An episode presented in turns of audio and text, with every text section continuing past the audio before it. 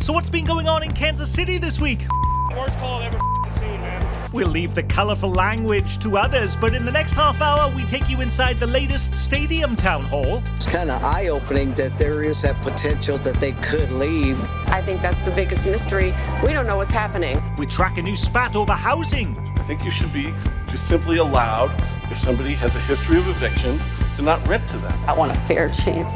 I wanted just a fair chance to give my children the opportunity I didn't have. Plus, forget about the border war in sports. Get ready for a new border showdown over hospitals. And did you vote this week? The snap election to decide a new Kansas license plate. That's what they come up with?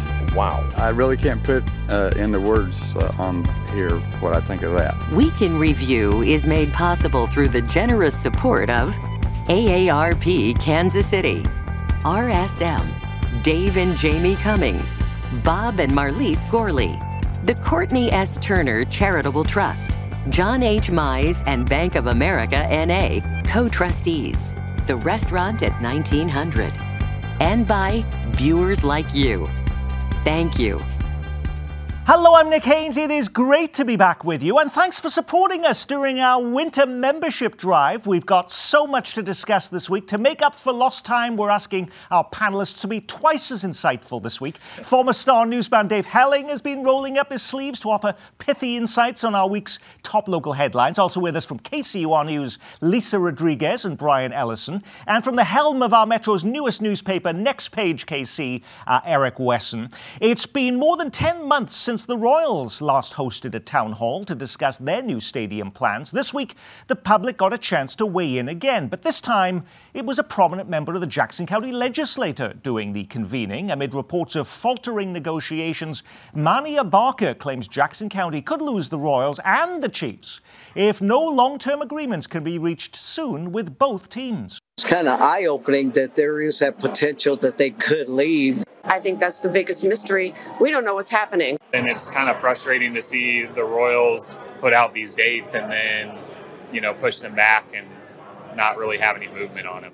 Eric Wesson, what did we learn this week that we didn't know before as a result of that town hall? Well, there were several different scenarios that uh, Manny, the Jackson County legislator, uh, presented to people. There was a, a, scenario in which the Royals stayed.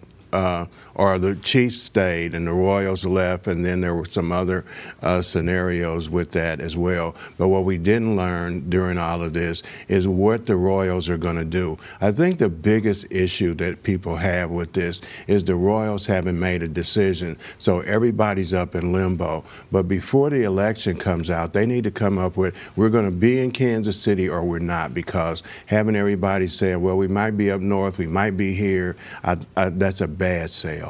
It's true for the Chiefs too. We're a hundred and roughly 110 days away from an election if they go in April. Not the deadline to put something on the ballot, but the actual election, 100 days. Does anyone around this table know what the Chiefs want at all?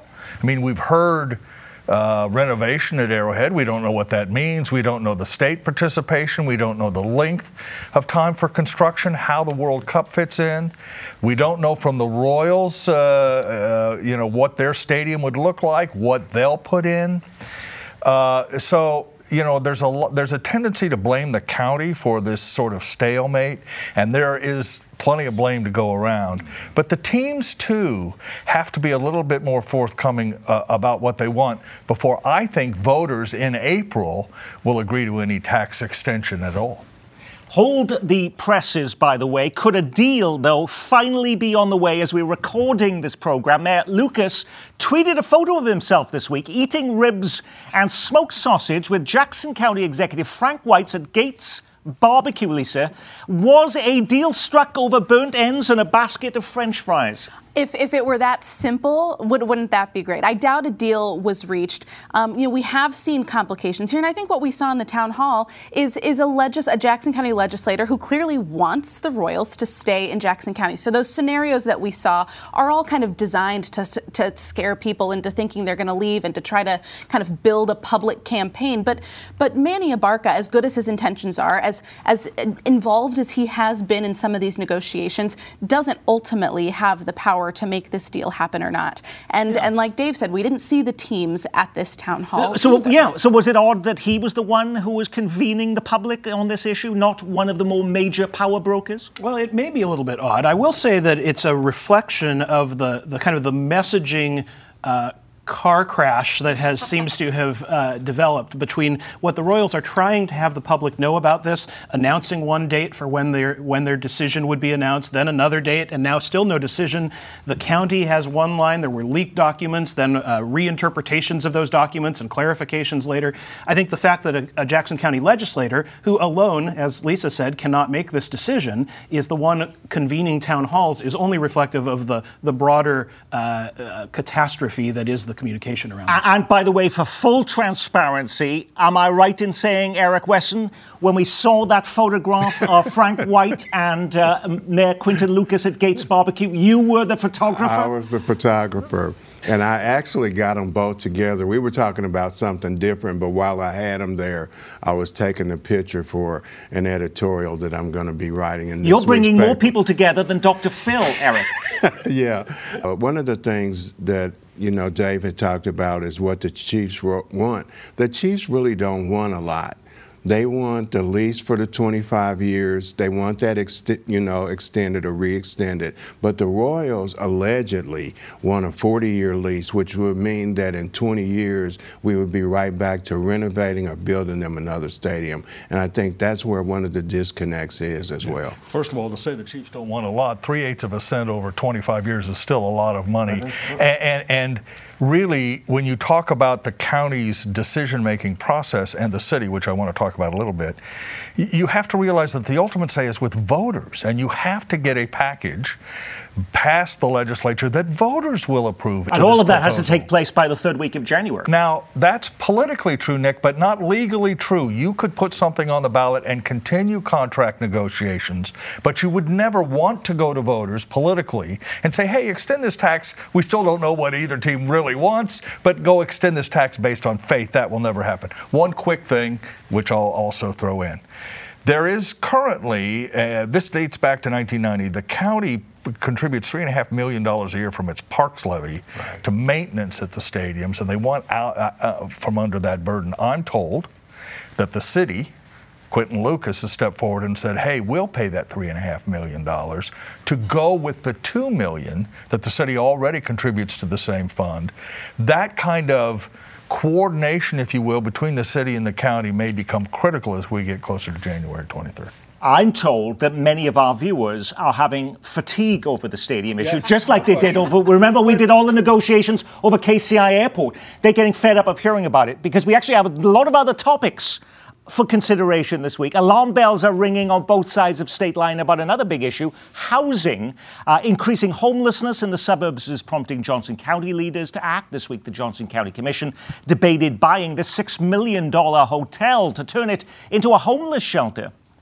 There's no 24 7, 365 shelter. So we saw that as a definite need within our community. Meanwhile, in Kansas City, a new landlord tenant battle is underway, this time over a proposed ordinance that would fine landlords if they refuse to rent to people with poor credit history, prior evictions, criminal backgrounds, or who want to pay using government housing vouchers. Many landlords leave awful stereotypes about people using vouchers. I say that we're lazy, that we're violent or destructive. They say that we're moochers. I think you should be just simply allowed, if somebody has a history of evictions, to not rent to them. Alrighty, I am confident there are landlords who don't rent to people who have poor credit or have been evicted before because they didn't pay their rent. But is this an unprecedented move, uh, Brian, by City Hall to expect private business to assume that financial risk?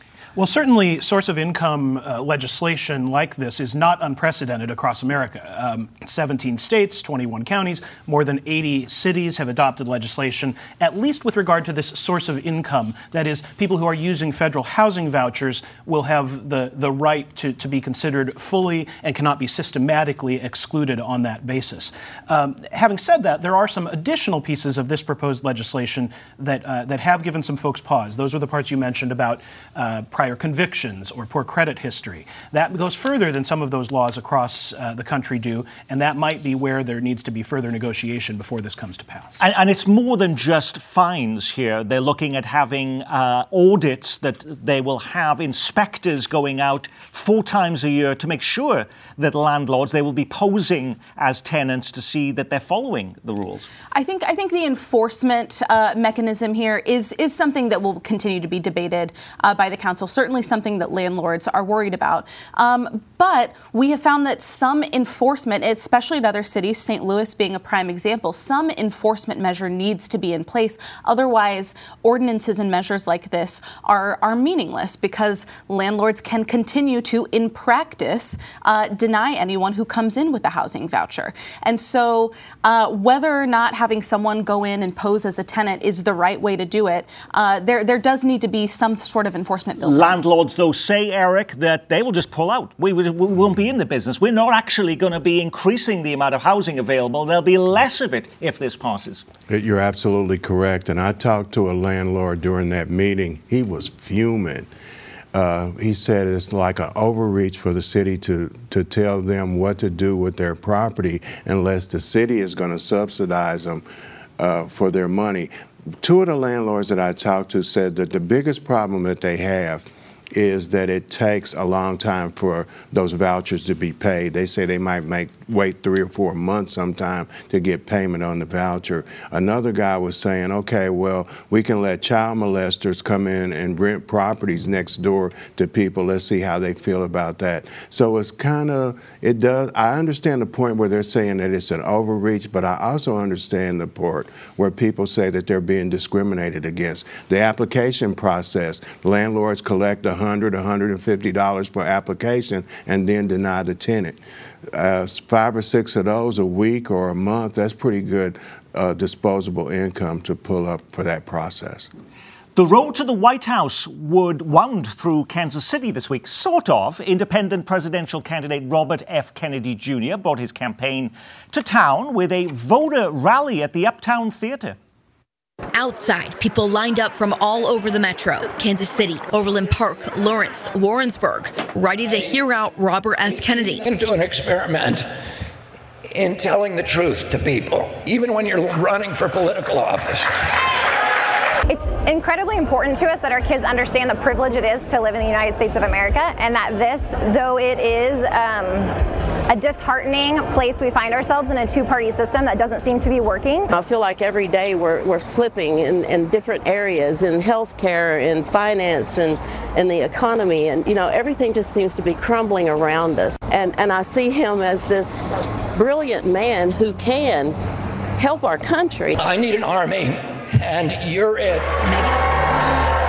With political analysts saying the race for the presidency will be decided in no more than 10 states, Brian, none of which are Kansas or Missouri. Why did Kennedy bring his campaign roadshow here?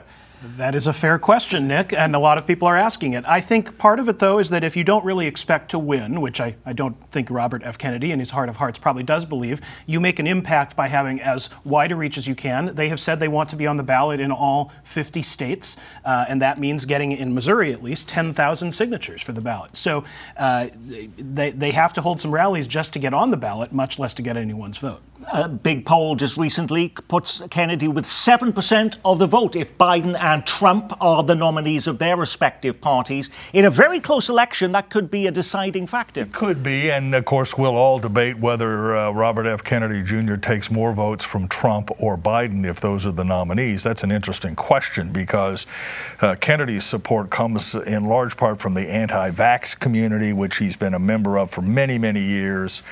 And, uh, you know, sort of this libertarian conspiratorial approach to politics, which may have some appeal for Trump voters. Um, but, but, he's a vocal advocate for climate change. he wants yes, a single payer correct, health system. Correct. Wants to, to have loan forgiveness for it's students. Very, so he doesn't fit into no, a neat he box. Does not. He does not. And that's what makes it interesting and would make it interesting. I do think, as is often the case with independent candidates, Nick, or third party candidates, they poll pretty well. And then as voters get closer to election day, they say to themselves, in essence, I've got one choice to make this guy or that guy. And that may happen again. Now, speaking of politics, after nearly two decades in Congress, has Emanuel Cleaver finally met his match. Jackson County legislator Sean Smith announces this week he is running against the longtime Kansas City Democrat. Should Cleaver be worried, Eric? No, not really. Uh, the only thing that might be, uh, you know, he's got a great political team around him at all times that helps him navigate through uh, political races. Is if you have a large voter turnout for Trump, if he is the Republican nominee, and in that part of eastern Jackson County uh, that uh, Smith is in is pretty Republican. So if he got a large voter turnout could Cleaver get his base out? Because I'm not sure if Biden being at the top of the ticket, if he's the nominee, will inspire people to come out and vote. And that also decides whether even Emanuel Cleaver will be on the ballot. He's going to turn 80 next year. We have more than 40 members of Congress in the House and Senate of already resigning, retiring from office. We haven't we haven't seen any indication yet from Cleaver that he plans to to sit this one out. Now people are people are certainly watching. Certainly, uh, Democrats who would like to fill that seat in the future may be lining up. But I think at this point, if Cleaver weren't going to run, we'd have some indication of that. Someone who was who was rising to, to fill that seat. Look, a Cleaver versus Smith matchup is likely to result in a Cleaver victory, but but we should learn something from this. Uh, Sean Smith is, in fact, uh, an elected office holder running for that seat, which is something the Republicans have not been able to to bring over the last several elections with Emanuel Cleaver. That district is not as safely Democratic as it once was after the last redistricting. Democrats should not grow just too comfortable. They're probably safe with uh, Emanuel Cleaver this time, but they should pay attention. You know, uh, Hakeem Jeffries, the minority uh, leader in the House, was here. We were at Gates. That's where we took the picture at. And they were singing Cleaver's praises about some of the things that he's done that people don't know. The affordable housing bill that he's trying to push through with bipartisan. You know, Cleaver said, hey, when you get on a bus, you can thank me and Joe Biden for that because you got electric buses and free bus fares. And those are some of the things that he'll campaign on, I'm well, sure. Speak, speaking of the Biden administration, they were blasting Missouri this week after two state lawmakers pre filed legislation allowing murder charges to be brought against women who choose to have an abortion. One of those bills has now been withdrawn after intense public outcry, but a Senate version is still slated to be considered when lawmakers return to Jefferson City in January. The story has certainly inflamed lots of people, Brian, but does anyone reasonably believe that such a measure could pass in Missouri? No. Uh, even the Republican leadership has said this isn't where our party is, this isn't where our state is. Uh, Representative Jon Patterson of Lee Summit, who's this, the House Majority Leader, says it won't even it won't come to the floor. Having said that, though, uh, the, these kinds of bills get attention, they get publicity, and they set a tone that, as you, as you point out, is not helping m- Republicans in Missouri. Uh, and I, I, think even though one of the bills apparently has been withdrawn in the House, the, the one offered by Senator Mike Moon in the Senate has not been. Uh, and so we'll be hearing about it even if it doesn't come up for a so, vote. So, what is the motivation for this then, Lisa, when we are hearing from Republican strategists saying downplay the abortion issue, concentrate on areas where Republicans do better immigration, inflation, the economy? It, it certainly goes against what, what the Republican Party as a whole has, has informed its members in terms of what's going to win, especially when Democrats can really capitalize on something like this to really get people angry and to point at what the Republicans are doing. Now, Senator Mike Moon, who, who's the sponsor of this bill in the in the Senate, has a history of of uh, proposing these wild bills that go far beyond what many in his party would would consider reasonable. And and I will say, you know, for in a long-term game, which which abortion historically has been a long kind of simmering issue that's always there. You know, you introduce it one year, but if you introduce it six or seven sessions in a row, when does it start sounding less crazy? The other thing to keep in mind is that abortion might be on the ballot in 2024, and these types of bill introductions will remind voters, particularly, uh, Nick, in the suburbs, which is where Republicans have struggled a little bit in recent elections, uh, are paying attention, and the turnout there might be up and would hurt the prospects, for example, in the Cleaver race. So it's all sort of uh, interwoven one to another and abortion will be a huge thing on but, the But several, when we were gone for several weeks, there was one story after the other, Brian, about how many problems there are with trying to get a abortion amendment on the ballot next year, and no agreement and infighting over what that should look, which could kill it before it ever got to voters. You're absolutely right, Nick. And continued legal battles even even now. I mean, I think the other possible consequence of, of what Lisa called a crazy bill is that the other bills, which may be very significant in restricting abortion access, um, seem less extreme when these kinds of bills are on the table. That's a real barrier for, for abortion rights advocates that to have those bills seem less extreme. There's always been a big rivalry between Kansas and Missouri sports teams. Now that bi state bad blood is spilling over into healthcare. Did you see this? A Missouri lawmaker is now trying to block the University of Kansas health system from a merger deal with Liberty Hospital. If you haven't noticed, KU has been gobbling up a lot of well known medical facilities of late, including a recent deal to take over Olathe Medical Center. But Kansas City Democratic Senator Greg Razer says taking over a Missouri hospital is a step too far and terribly wrong. He says, I can't imagine the outrage if we opened the University of Missouri Health in Olathe, Kansas. Is he right, Lisa? Would Kansas side folks be just as outraged?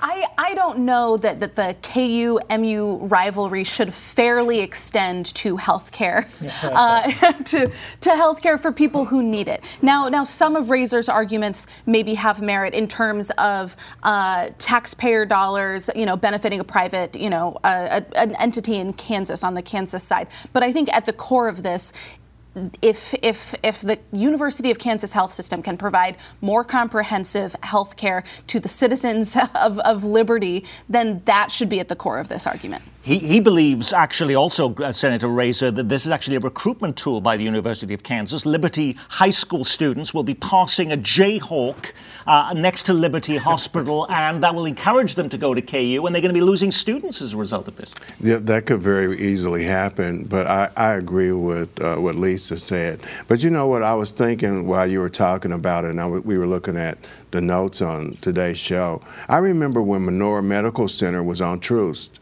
when I was growing up, and now it's in Overland Park. Yes. So how was that transition when that happened? How was that accepted? I don't really remember what happened during that time period, but that's something that we think about as well. But when we think about the legislature, we have efforts to block, uh, Ch- you know, China from owning any agricultural land. Are, are, we now in this in this next legislative session looking at uh, major bills to block anybody from Kansas owning things in Missouri as a new part of this border war? I think that would be quite an extreme response, but I but I do think you're right, Nick, that there is a a broad movement over time of the legislature wanting to control increasingly local decisions, uh, and, yes. uh, ding, and, ding, ding. and, and and and that's uh, that's again what might be at stake here. I, you know, no one has ever accused Senator Razer of not being loyal to the University of Missouri, uh, and uh, this may be an expression of that. Did you go out and vote this week in the big Kansas snap election? After public disgust over a proposed new Kansas license plate, Governor Laura Kelly is now letting Kansans decide what rectangular piece of metal they want attached to the back of their vehicles. All week long, Kansans have been able to vote for their favorite license plate among five designs. The winner will be announced on Monday. Can you remind us, Dave, why people were so outraged by the earlier design in the first Uh, place? I think they thought it was ugly and uh, and not as representative, perhaps, of the state of Kansas as they would like it to be. and it had It's- Missouri colors, and, right? and- Or sunflower and colors. sunflower- but you know, our ability in this current age to spend hours uh, ruminating over in, unimportant things is legendary, and this maybe uh, was one of them. But is this a good example, uh, Lisa, of turning lemons into lemonade as from the governor having got such a negative reaction, now giving the public a chance to, to I, decide? I think I think it was a smart pivot to to respond very quickly to public outrage. Say, okay, we're, we're backing off this. We're going to give you some agency. Now the new proposals are still simple. Many of them have kind of the same uh, overall look. Some different things, maybe uh, wheat uh, instead of instead of stars in some spots, but they're all they're similar and a very similar version of that original plate with a slightly lighter shade of blue, so it doesn't look like Mizzou colors, is still on the table. Yeah, and I, I, I, will say that I think politically, the governor has done about as well as she could in responding to this. In fact, she even joked about how she's really brought the parties together because everyone hated the new license plate equally. So, so perhaps she emerges from this without too much damage. Uh, but uh, we'll have a new license plates one way or another. You, uh, you said, Dave, about how people, you know, what people get fed up about and, and what pe- get, people get bent out of shape about. But would it be a surprise if more people ended up voting for this license plate than voted in the last elections I mean, in I- Kansas? We'll see. I mean, you know, and I don't want to denigrate people's interest in this issue because they do care about what they carry on their car. But Kansas needs to expand Medicaid. They've got a tax challenge in the new year. Uh, you know, they the water is running out in western Kansas. It seems like those issues might draw a little more attention than what color the license plate is. Now, since we have been gone for the past several weeks due to our winter membership drive, we're not going to do our usual big story miss segment because that might take an hour and a half this week. but I wanted to end by at least mentioning that it's finally open. Forget about going to see the Nutcracker or a Christmas Carol in Kansas City. There's a new ritual you can add to your holiday calendar riding the KC wheel after lots of delays. It's now running. In fact, it's open till 10 p.m. tonight, so you can even go right after the show. Are you going to be putting on your long johns to experience our newest attraction, Eric? No, uh, I will let them let work the bugs out on it first because I think they got that up kind of fast. Seventeen dollars, uh, an opportunity for you to enjoy something this holiday season and Uh, overlooking the entire skyline of Kansas City, Brian. Sure, fun for the whole family. No, I, I'd like to be high minded and say that I'll spend the $6 to go to the top of the Liberty Memorial, which is taller than the wheel, but I'll probably do the wheel. Lisa, are you going over there in the climate-controlled gondolas that are going to be taking you around and around? We'll, we'll see. I, I'm, I'm no fun hater, so, so I may try it out, but I, I'm not going to be first in line.